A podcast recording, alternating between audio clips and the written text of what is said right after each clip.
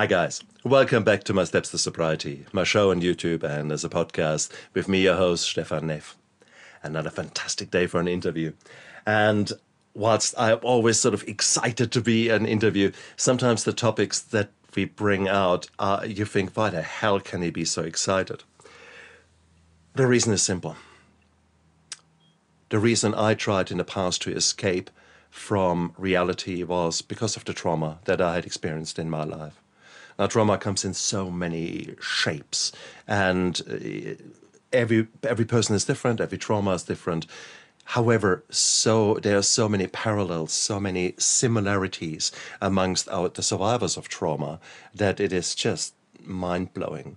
Yet, trauma survivors typically are are trapped in the belief that, oh my God, this happens never to anyone else how could it have happened to me uh, and the shame and the guilt and put all that together and then that's why you shut up and that's why you try to escape. And i'm doing this show with the help of some beautiful guests who are coming and actually sharing their stories with with me here so that you guys out there see actually wow that happened to him. Well actually that happened to me too.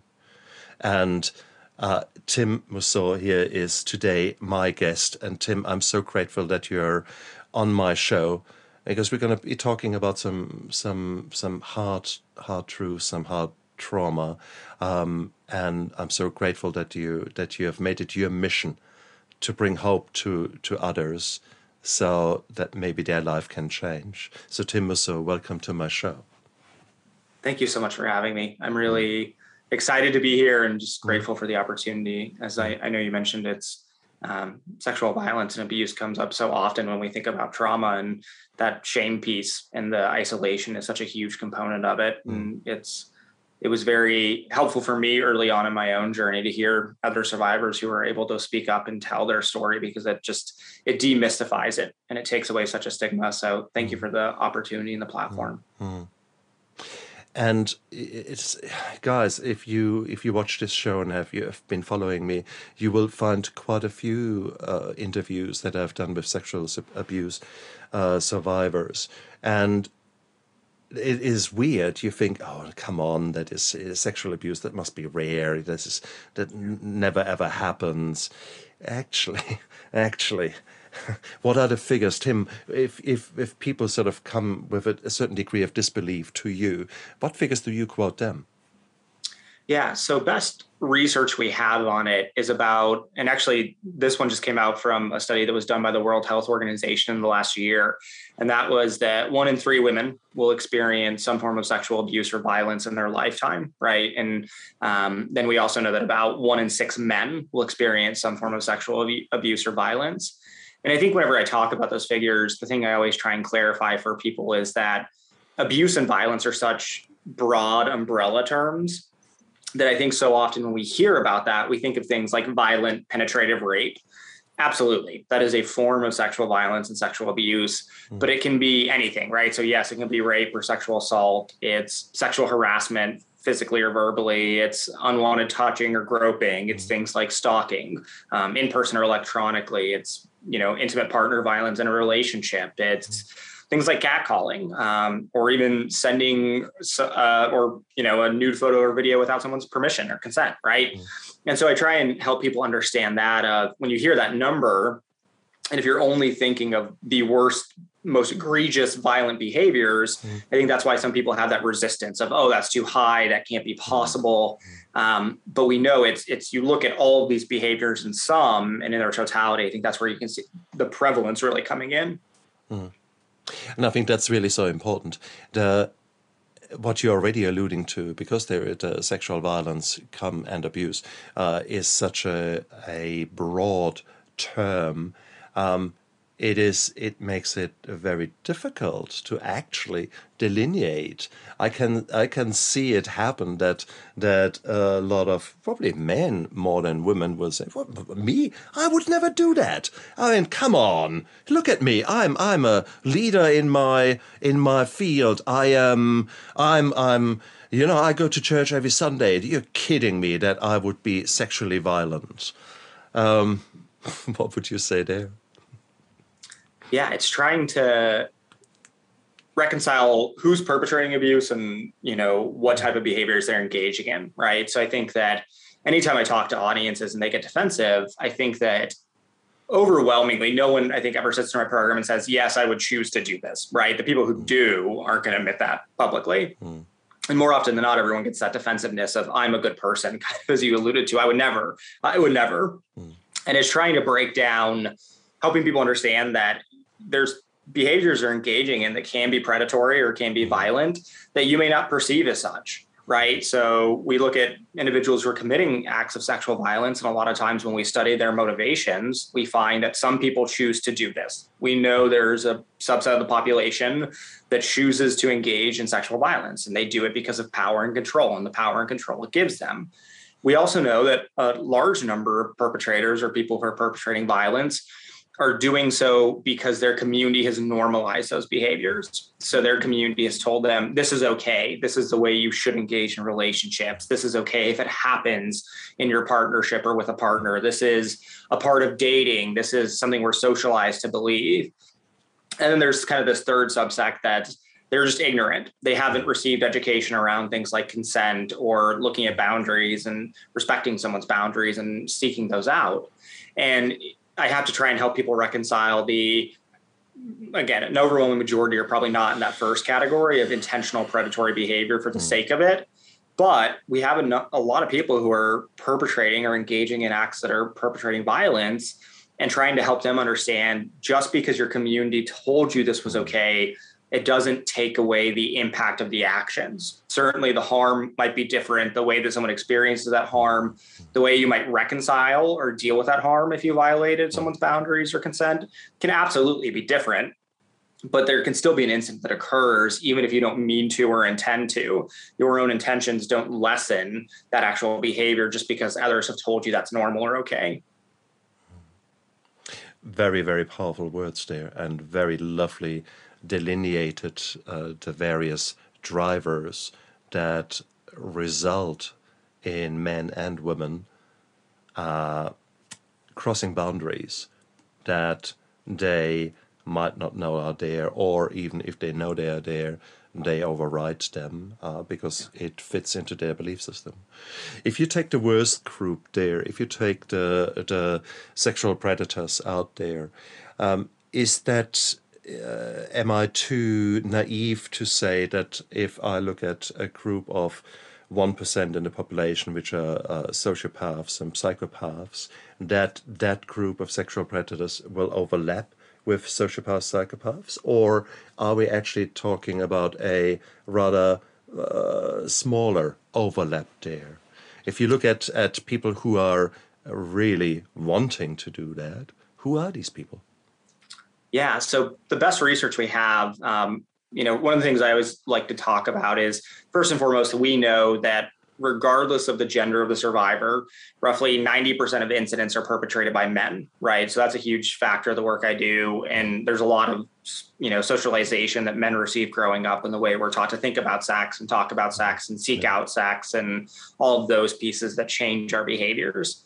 Um, so if we look at, you know, 90% of assaults or sexual violence is perpetrated by men, when we narrow down, we find that the number, the best number we could find was about 6% of men would willfully engage in acts of sexual violence if they were given an opportunity. So through that assessment and survey, what we were finding is that men mm-hmm. were saying, even if I knew this was wrong, if I was, you know, even though I do know this was wrong, if I knew I wasn't going to get caught, I would do these things. I would engage in these behaviors. I would, you know, regardless of what it is, right?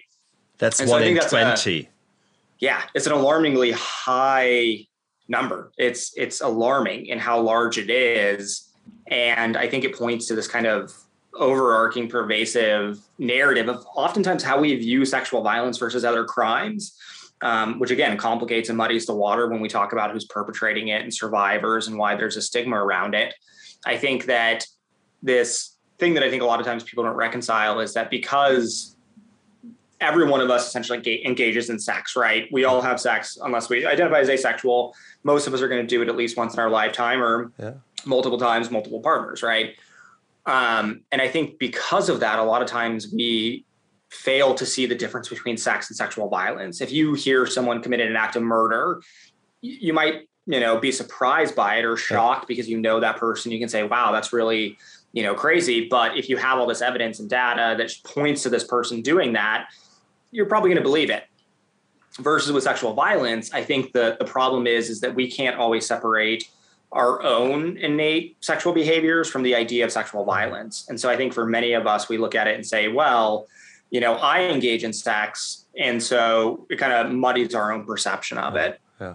And then I think the other side of it is that when we look at the willingness and that's such a high level of individuals who are willing to actually commit acts of sexual violence, that survey didn't discern between the type, right? So that was the other thing. So that's not necessarily saying that 6% would mm-hmm. willfully engage in violent penetrative rape.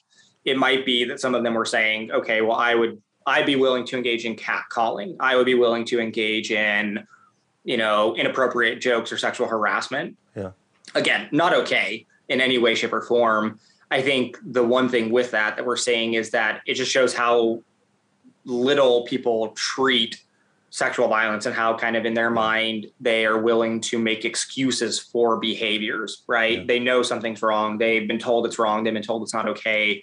But in their mind, they're still they're drawing this line between, you know, violent penetrative rape's an awful thing, but what's the harm in catcalling someone? What's the harm in touching someone, you know, inappropriate? Right? They're they're they're they're not seeing it as that true violation of self and really the harm it is. Mm.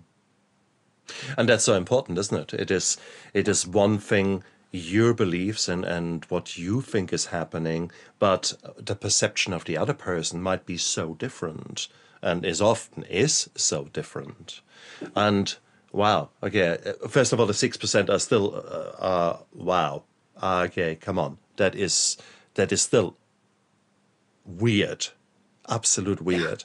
Um, I am, I'm struggling with that because uh, may I ask, where was this study done? Um, and uh, did it take into account different belief systems, different um, you know, was it done in a more Islamic country or in in a United States?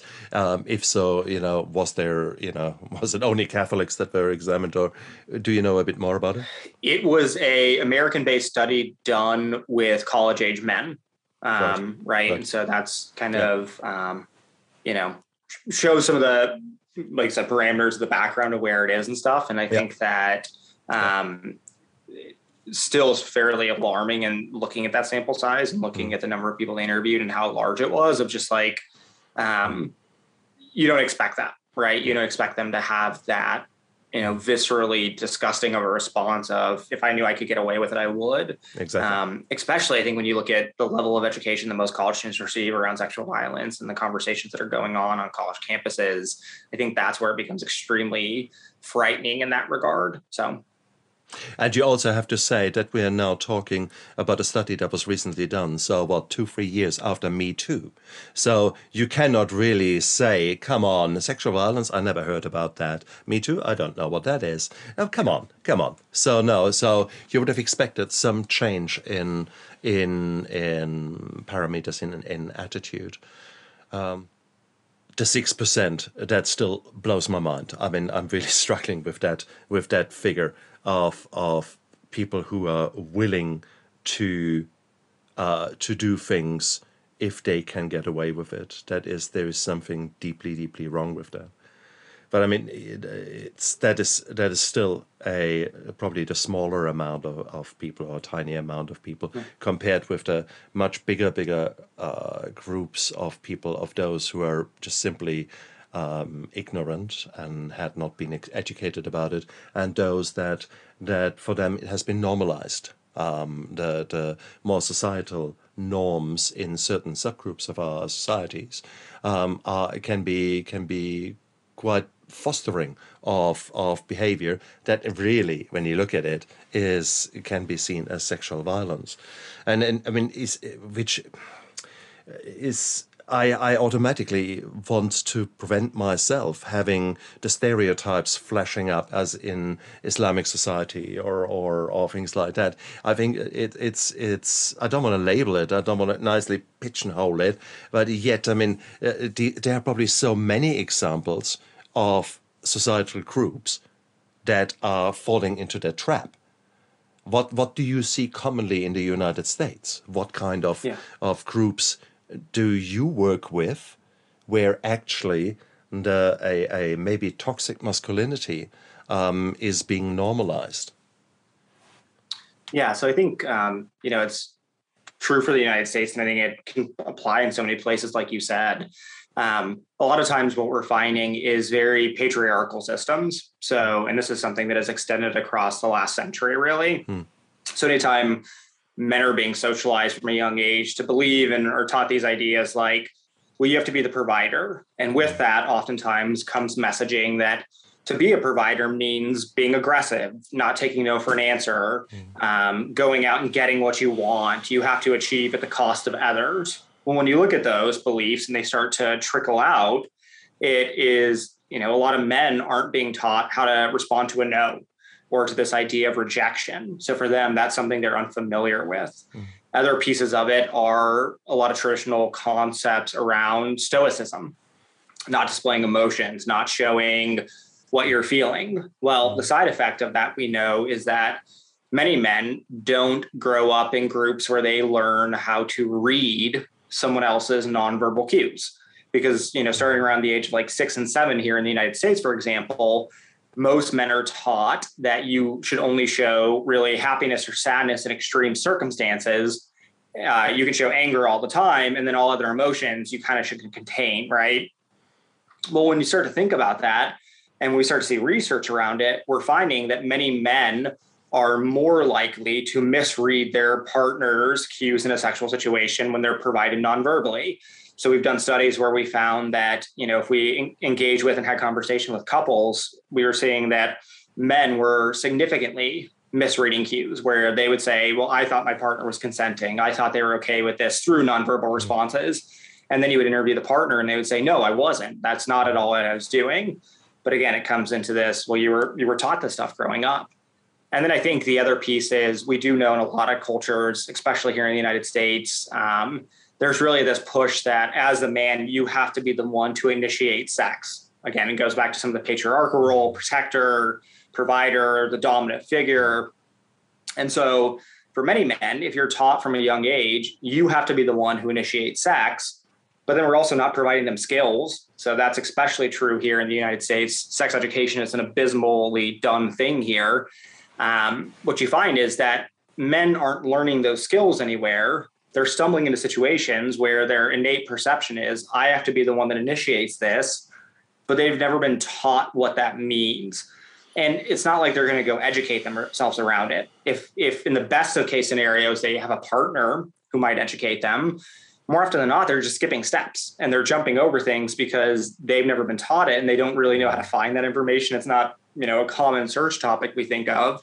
And mm-hmm. so instead of learning how to, you know, talk with your partner about sex or what it means to initiate it or how to give them the opportunity in a relationship so they can understand they can initiate it as well, mm-hmm. a lot of guys are just kind of skipping over that piece. And so they're missing out on all these other pieces that allow consent to be established, boundaries to be respected and discussed and built, and all those mm-hmm. kind of pieces because they just never were taught that.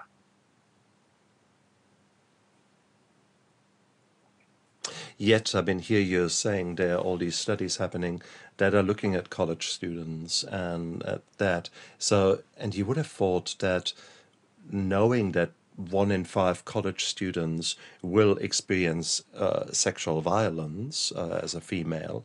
Um, that was sort of the figures that I had in my mind.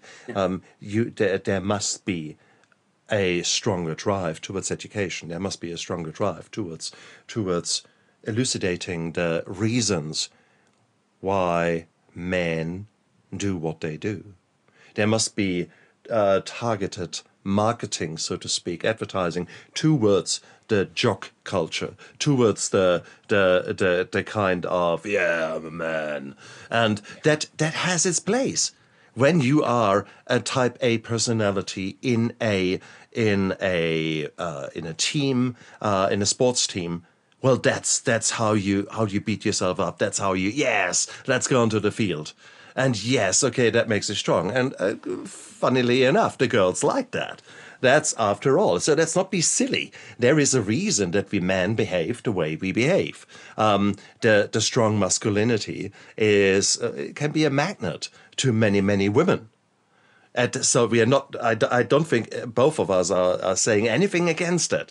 So don't misunderstand us if you're the viewers out there. What we are saying is to learn uh, to to be able to listen, um, even whilst you're displaying such strong traits that serve you well in many aspects of your career in your in your in your school etc in your college but uh, when do you you know where do you draw the line when do you say whoa this is actually no longer okay what i'm doing here and i can see that that is being incredibly hard and that is really what you want to teach yeah, it's trying. I think a lot of times when I do um, masculinity programs, so mm-hmm. regardless of the age of the audience, whether it's high schoolers, college students, young professionals, yeah. you know, anyone, um, it's trying to help people reconcile a lot of the rigidity that we're taught.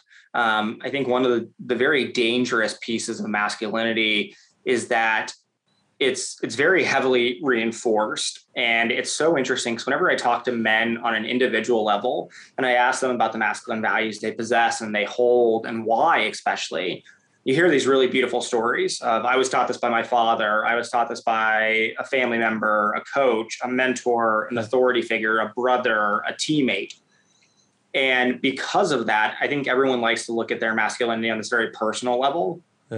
One of the big things that comes out of that though is people miss out on how that's being applied on a group level. And also then as i mentioned that term rigidity. Um, mm inherently i tell all men there's no necessarily negative value. If you value dominance great. If you value physical strength fantastic. Sure. Even those are traditional masculine values. If that's your value sure you have to be willing to look at the what is the impact of that Hmm. How is it impacting both yourself as well as others? Hmm. And I think that the bigger piece then is is is there that negative rigidity to it? Are you going to hold on to it no matter what? Hmm. And are you going to enforce it upon others no matter what? Because if you can't be flexible, if you can't be willing to critique it or critique the impacts of it, that's where I think it gets scary. I think that's why so many men feel trapped into these situations where you know, a lot of times when I've dealt with groups and organizations where an incident of violence has occurred. So a lot of times in my work, I might come in because there was a public facing incident, and I'm usually working with other members of that group after the fact, right? And a lot of times what I'll hear is, we're not okay with that. That doesn't embody us. That's not who we are. We're bothered by it. We don't like that. And there's this kind of instinctual, we want to separate ourselves from that person. We want to say they're a bad apple, we're not, right? Mm and I was trying to get them to understand, you know, well, what what values were you exhibiting that let this person think that was okay? Exactly. How were you challenging them? Because I think that's a big piece. It's like so many people are not okay with this, but they're also afraid of challenging that that group norm mm. because it becomes so oppressive. And I think masculinity can be. It can be something that is so rigidly enforced on so many people that mm. we say we want to change it, and I think people do, but the second you go against it, you're ostracized, you're made fun of, you're mocked, you're talked down to. Mm-hmm. And so you find yourself doing it even if you don't believe in it, but that has impacts. It changes the way we navigate the world, it changes the way we work with partners, it changes the way we have these conversations. And so I think we have to have that kind of honesty and that bluntness with ourselves to say, mm-hmm. yeah, if we're part of these groups, it can be challenging. It can be hard to be the person who stands up and calls things out, but you have to be willing to do that. You have to be mm-hmm. willing to start to push because someone must. And all of us have to, I think, be a little more flexible in allowing that to occur and recognizing when we can be the person standing up in our groups and pushing back. Mm. It's very, very true, isn't it?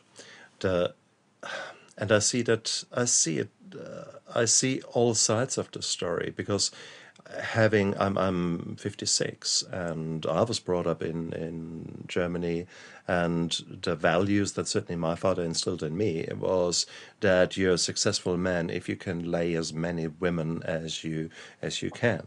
Now sexual violence was never part of it, but the goal was to go to bed with with a yeah. woman every night, different woman every night, and that made you a man. Um, the there are some really fucked up things there. So you could, Yeah. you please let's let's be clear. Yet uh, I find it intriguing there that that uh, this kind of masculinity was normalized. It was normalized in advertisements. It was normalized in James Bond, in the films that we watched, uh, the way women behaved. It takes two to tango. So women were quite happily sexually active. And certainly, if you go a little bit further back, once the pill came uh, into the life of many women, and suddenly the society completely changed. Now you could actually have sex, and, and the, the, the hippie, uh, the hippie movement, uh, the, the free sexual uh, exploration of life uh, started uh, when there were no more consequences. So, bottom line is, there's a difference between between us growing up in different environments and with different belief systems, yet recognizing the limit of no, the limit of actually there is a line in the sand. Um, however wrong I perceive nowadays my values from that time, there was still nowhere that I stepped over the mark. And I wonder why. Why did I not, with, with that kind of more or less toxic masculinity, why did I not become a perpetrator? What made me different?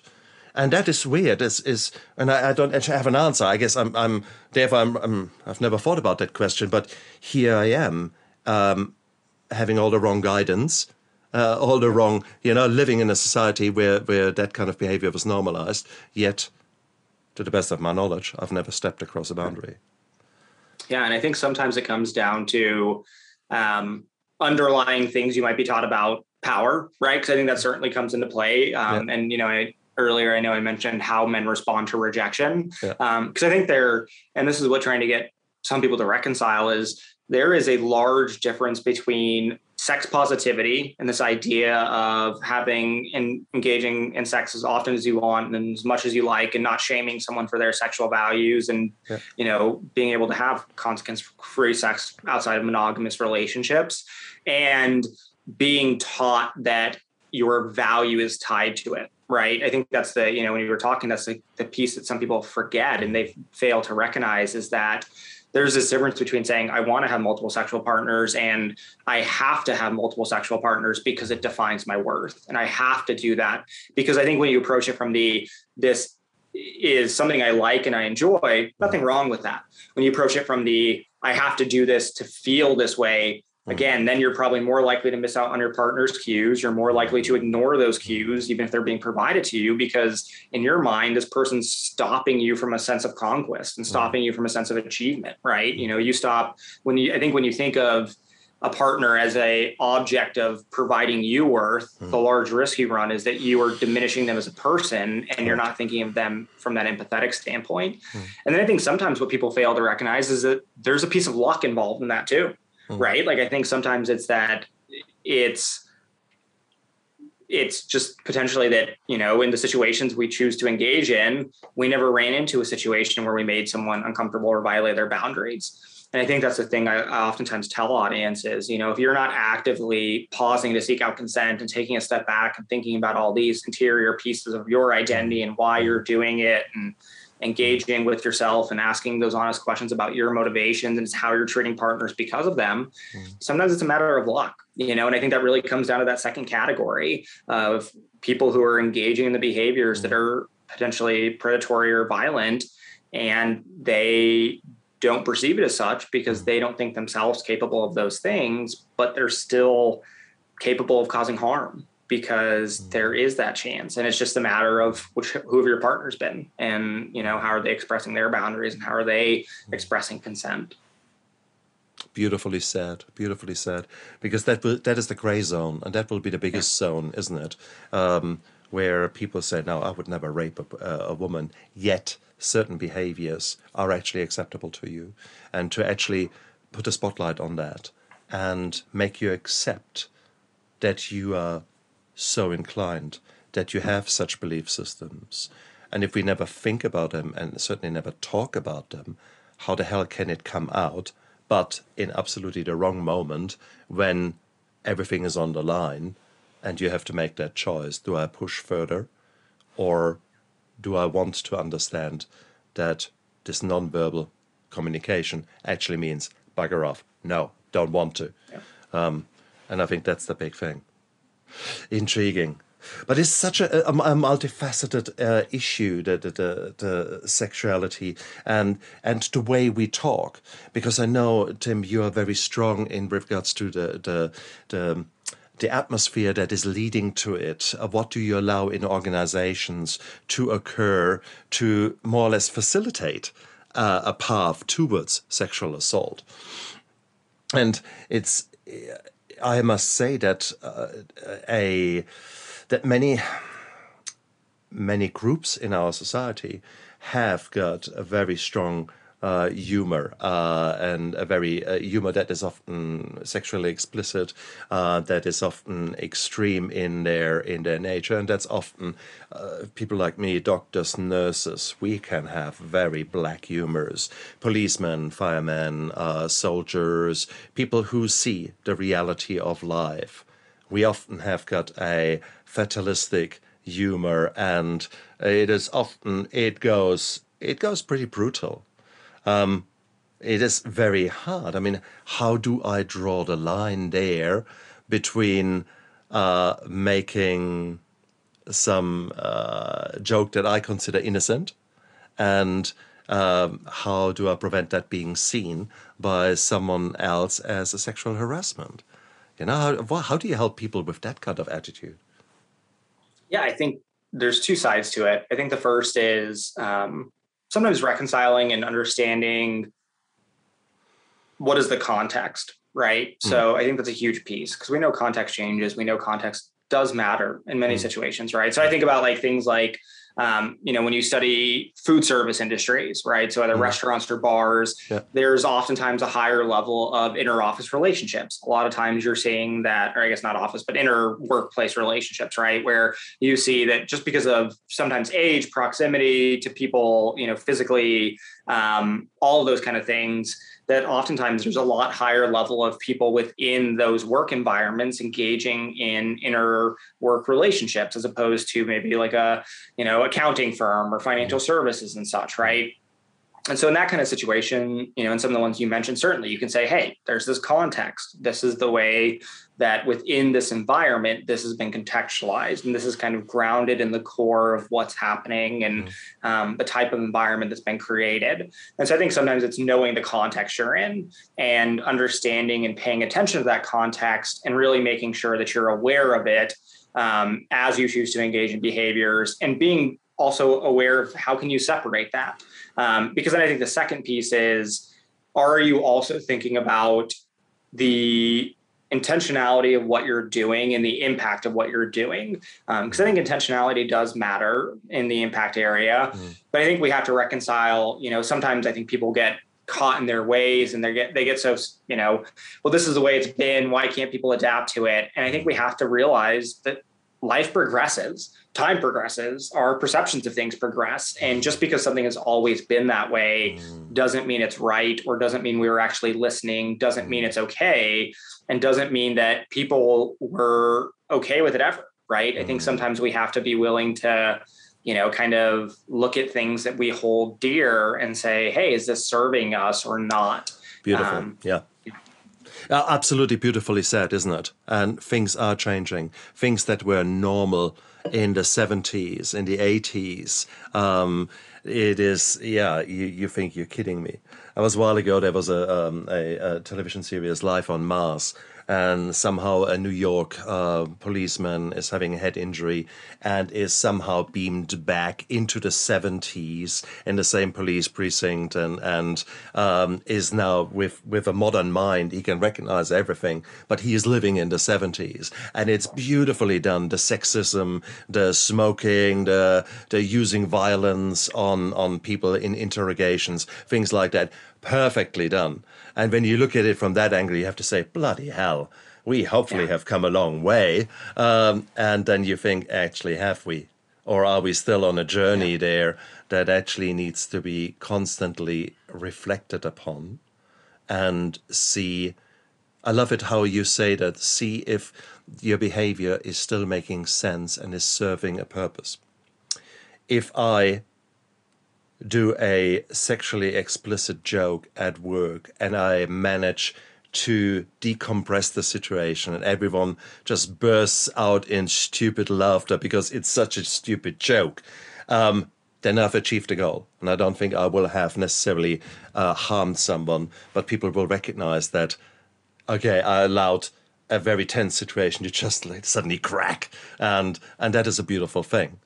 The same joke uh, in relation if I was alone with a, a woman maybe a, a, nurse where I'm a doctor. So you've got already that power difference. And if I now say, oh, that little joke oh, about the tits, uh, that's probably a very different story um, yeah. compared with the first thing. So I love the way that you say the context matters a lot. And and that's and you can you can point that out. Um, so, for example, in our theater environment in the hospital in which I'm working, uh, most of us are about the same age, um, and we all have been around the block a few times. And when we come up with humor like that, then we do it on purpose, and it is uh, everyone takes turns of being the the, the target of of that humor absolutely fine. Sometimes we have got student nurses coming into theater, and all of us are making damn well sure whatever happens in theater stays in theater. Number one. Number two, it is what you see there are coping mechanisms to deal with stress that have been evolved in our environment over a long period of time. So you can actually spell that out to to people to contextualize and to to make people understand what is happening rather than affront them and maybe hurt them and maybe they misunderstand things because the way what has been happening in their life is so different than what has been happening in our longer life. So yeah. maybe that might be yeah. a way to look at it. Yeah. And i think you mentioned the power dynamics which i think is so important mm. right? Because i think so often when i hear people talk about this that's a, a key that people are missing is you know i think that um, if you and I are on the same power level right now, even you know in this conversation, there's kind of the capability for me to call things out in a different way, right? Mm-hmm. Because you know, if you said something, I could say, "Look, I'm not going to do this anymore." I could walk off and I could stop the interview, right? Yeah. But there's kind of that difference of if I'm someone's supervisor and they rely on me for a job, that power dynamic doesn't exist. If they rely on me for an internship or the fact that I have to sign off on things at the end of the day, or if they're my student, yeah. or, you know, a lot of times like when I'm on stage and I'm working with an audience, I have to be careful what I say because they've been told you have to be in this room and you have to listen to this guy. And so there's that power dynamic. And I think a lot of times people, they, they forget that that exists or they're they're unwilling to address it and acknowledge it and i think that's where um, sometimes people get very defensive is in their mind again they focus on what they're trying to accomplish but they're missing all this nuance and they're unwilling to look at the nuance. And they're saying well i've said these jokes with other people. I said these jokes 10 years ago. I said these jokes in this yep. kind of situation. Sure. why is it a problem now? Mm. and you know like you said stuff changes a. Um, b we have to think about power because i think that's a hard thing for a lot of people is just because you've always said it doesn't necessarily mean everyone was always comfortable with it. It mm-hmm. might have been the case that they didn't have the power to call it out and you were just mm-hmm. ignoring that and you never heard it. Right. And I think that's the thing about so many incidents mm-hmm. of sexual harassment we see in the workplace. Um, and that's occurring is a lot of times it it goes unreported right you know what i mean like we know that about 87 to 94% of employees who face sexual harassment don't ever say anything about it and I think that's something that's shocking to a lot of people is that I think with Me Too and so many public facing movements, mm. people are expecting a lot more conversations around it. Mm. When more often than not, the majority of times, people who are experiencing it aren't speaking up. And many times they just leave. They leave the mm. company, they leave the organization, they find a new team to be a part of. Um, because they don't have the power to say anything. And again, that's where I think it's hard for people because they're like, well, why am I hearing this now? And it's like, yeah well, hey, if this has been going on, there's a chance it's never been okay. Just no one felt like they could say that to you. Very powerful. Very, very true. And certainly here in New Zealand, there is the, the tall poppy syndrome. Um, if you speak out, if you say something, you get cut yeah. off.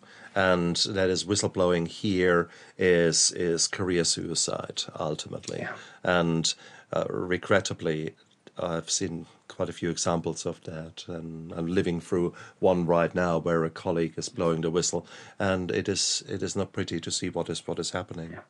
I think the other thing we need to say is also that that not everyone is right in the head, and that sounds maybe derogatory, but let me explain.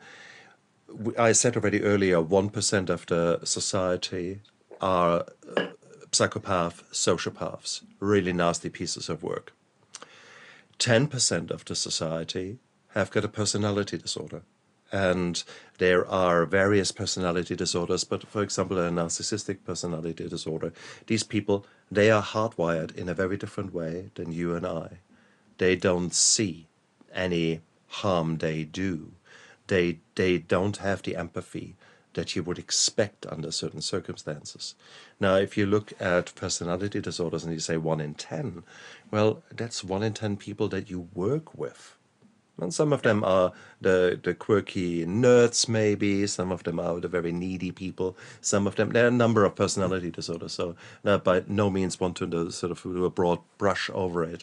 But I want to say, hang on, there's there's some people who are just thinking very differently than you. And they might not see your cues. They might not see you actually saying, hey, you heard me what they understand is something very different, even if you were to yeah. spell it out.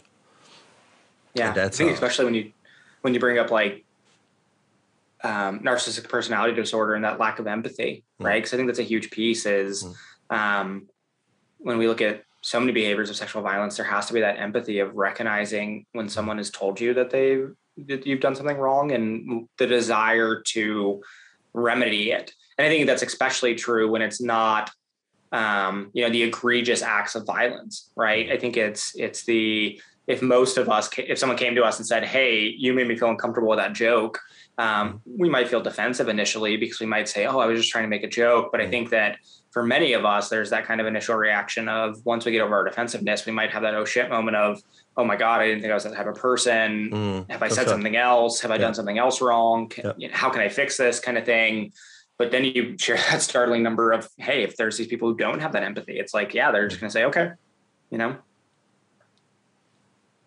And it's hard. But I think if I think the, it, flow on thought in my head automatically is, well, there, therefore it becomes so important to speak out and to say, hey, um, did you really mean it the way you said that? Because it really actually hurt me and you therefore open up a conversation. You therefore, yeah. rather than being aggressive and maybe confrontational, you can say, actually, the way you spoke there really got close to me. Um, the way you touched me there um, really made me feel uncomfortable. And you can say it like that, and and it doesn't have to be a major confrontation, but you can just by verbalizing it you stand up to the other person, regardless where they are in their power scheme. Um, you know, it is a beautiful thing to actually speak out. I think it's okay to not be okay, but it's not okay to not seek help. It's not okay to shut up. It's not okay to keep suffering because uh, something is wrong somewhere. The suffering is there. It's either you, um, it can be, maybe you are in, in, in a in a in a really in a headspace where you absolutely misunderstand misunderstand where your understanding might be different than than had your headspace been different. Okay so it i was certainly in a in a in a time when I was depressed, when I was uh, seeking refuge in alcohol, I was angry, I was resentful, I was everyone else's fault. Is you, look what you did. So there was never taking responsibility of myself.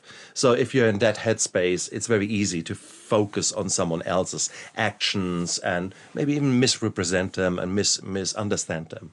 Um, so there could be that argument, or that could be that thing going on in your life. But at the same token, you, uh, yes, whilst that is still going on, the other person is still an asshole. The other person is still behaving very inappropriately. One way or the other, you need to address it. And one way or the other, we need to speak up. And I think that is so important. The speaking up. And, and uh, the question is, how do you do that? How do you speak up? I mean, how do you encourage open conversation? What recommendations are do you, you, yeah uh, giving to to people you work with?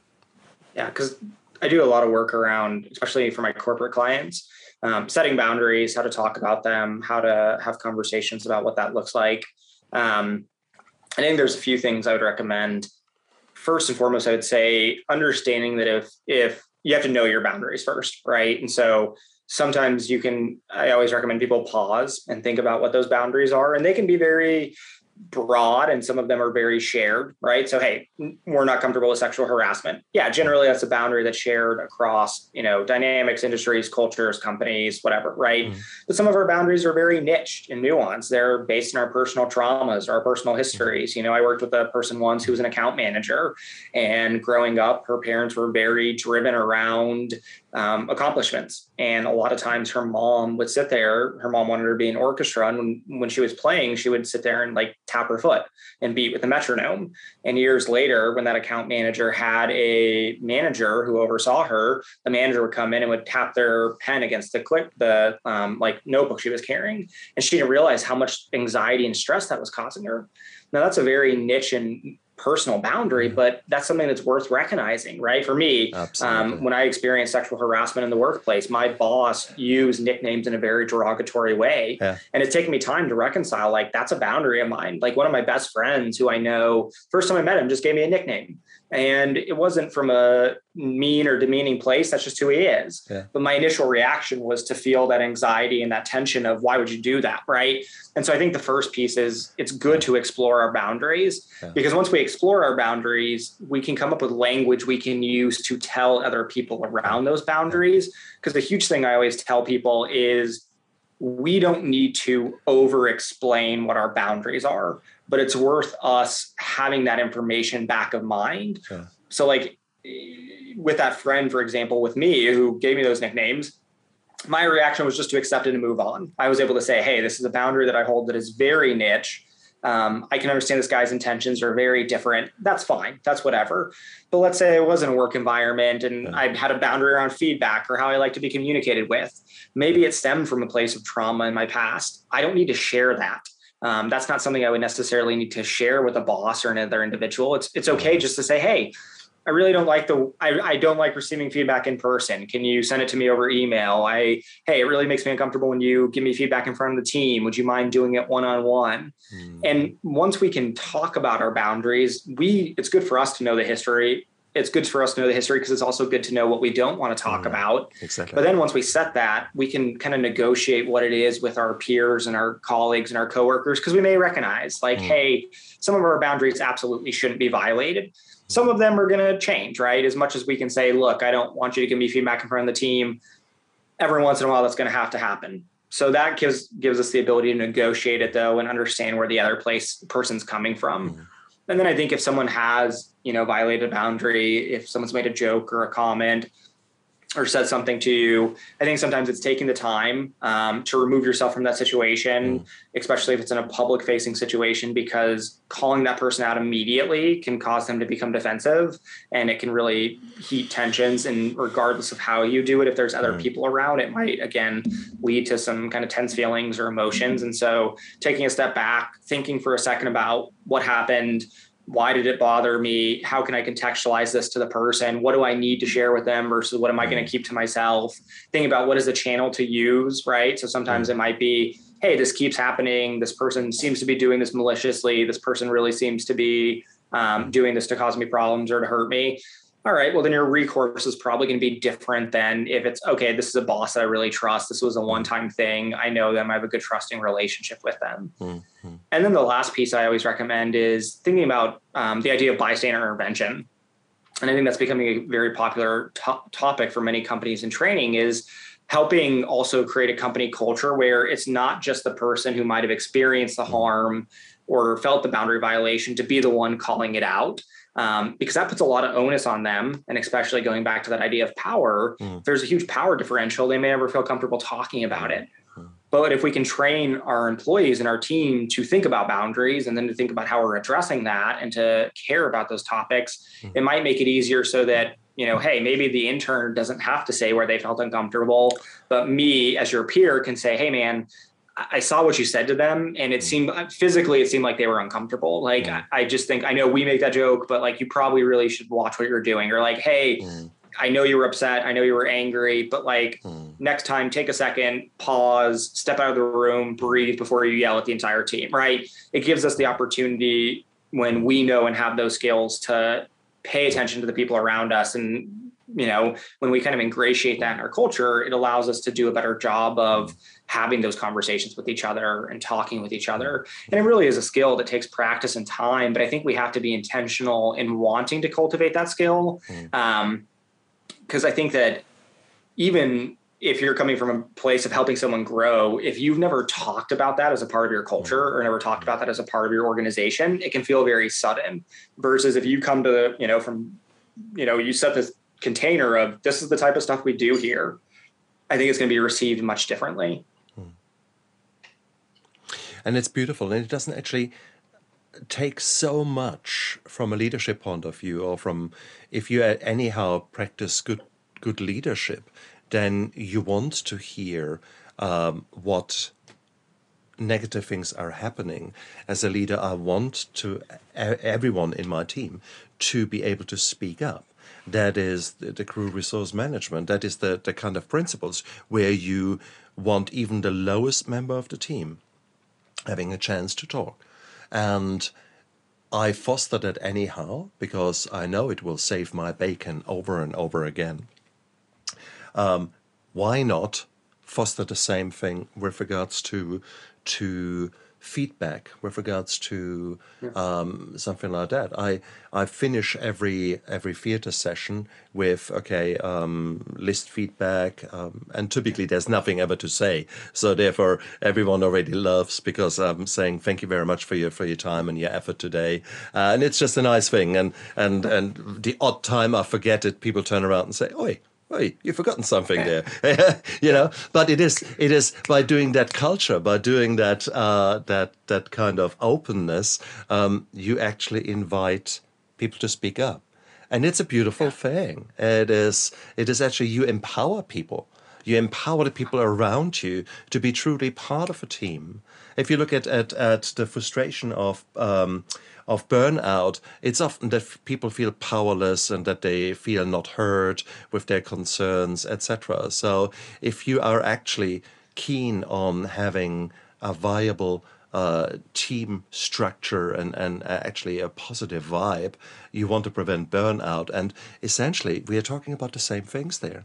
Uh, and sexual, yeah. sexual, explicit uh, behavior or talk, etc., that makes uh, some people rather uncomfortable, well, that would be something that you could easily raise and and address. And yeah. by doing so, that makes you a leader. And it doesn't matter That's if yeah. So, yeah, it's, it's the idea of safety, right? I mean, I think it's it's and it's how do we feel safe, right? I think so many yeah. of us think of safety as this physical thing, but it's the idea of if I feel safe at work, I yeah. know my voice is going to be respected. My opinions yeah. are, I can share my opinions openly yeah. and that my identities aren't going to be dismissed, that I can show up as I am, who I am, and that I'm not going to be mocked or made fun of or ridiculed or belittled because of that. Exactly. And when you feel safe, you're going to be a better employee. You're going to be more productive. You're going to be mm. more engaged. You're going to make creative decisions. You're going to take mm. risks because you're not afraid of the people mm. around you and how they're going to respond. You know, and to your point of like, the feedback after when you're in the theater. It's like, I think sometimes people are so afraid of addressing these topics in the workplace because they're like, well, if we open the door, we're going to hear all these things. And my response is, well, you should want to because you shouldn't want this happening in your organization. But even more so, I would rather catch a problem when it was at a one as opposed to when it was at a 10, as opposed to when it was at a 50 or was a 100, right? Like we're looking at a scale. Mm-hmm. And I think so many people are afraid of opening that door. And I say, well, again, if it's happening, we need to stop it. But even more so when we normalize a culture where people are comfortable speaking up, even if they're speaking up about the smallest of things, fantastic because we can address it right away. We can no. stop it. We can cut it off. We can let it, you know, we can end it. Because I think that it, that's where toxicity builds. And every mm. time people are like, well, how did that culture get to that point? I'm like, mm. because they weren't addressing it. They weren't exactly. talking about it as it went on and on. That mm. it, it happened. Everyone saw it happen. No one said anything. So then the person who did it learned, I can do this and get away with it. And then what mm. usually happens is other people see that. And other people say, well, so and so did this and they didn't get in trouble. Nothing mm. happened to them. So I'm going to do it. I'm going to engage in those things. And it builds and it builds and it builds and it gets worse because there's someone who's going to test the water and they're going to push, especially if they want to. They're going to do that pushing. So true. So true. Tim, what an amazing interview. I mean, this was beautiful to to dive into that so difficult topic. And whilst I've had many sexual abuse survivors on my on my show, uh, it is the clarity with which you have outlined the problem and the, the solutions that you offer the people that you work with, the organizations that you work with, that has made this interview outstanding. And uh, you're an amazing man. Uh, it is an, a really important message. And I'm absolutely bloody honored to have you on my show. I'm very, very grateful. Um, if people want to contact you and and want to work more with you, how can they find you? Yeah, the best uh, well, first, thank you, um, Stephen. I really appreciate the chance to be here and just again the platform mm. and your willingness to have this conversation. Mm. Um, the best way to get in touch with me is just through my website, timmousseau.com. So just first name, last name.com. Um, I have, you know, links to my show so, socials there, but there's a contact form. You know, I, I, regularly publish material that I'm writing or videos I'm creating there, mm-hmm. uh, other podcast, things of that nature. And so that's always the best way to stay in mm. touch with what I'm doing. Beautiful. And guys, look down there into the description of the YouTube video and of the podcast. And whilst you're down there, press that subscribe button. Come on, guys. And when you're subscribing, you might as well go that extra step. Find one person in your tribe, in your group of people, and tell that person, hey, you know, why don't you check My Steps to Sobriety out? That dude is onto something. He is bringing on some really cool people, and he is having some really in-depth conversations about things that might be of interest to you. So if we can spread the word, and if we get actually the word out there that it's okay not to be okay, and that there is actually hope, and that by us connecting and opening up about our journeys, that maybe that might be the solution to so many problems. I like to believe that we can change this world one interview at a time, one discussion at a time. And I think, yeah, let's make this world a better place. It deserves to. Cool. Tim, thank you so much for coming onto my show. Absolutely yeah. delighted. And you guys out there, look after yourself. Stay strong. I believe in you. Come on, you can make it happen. Bye.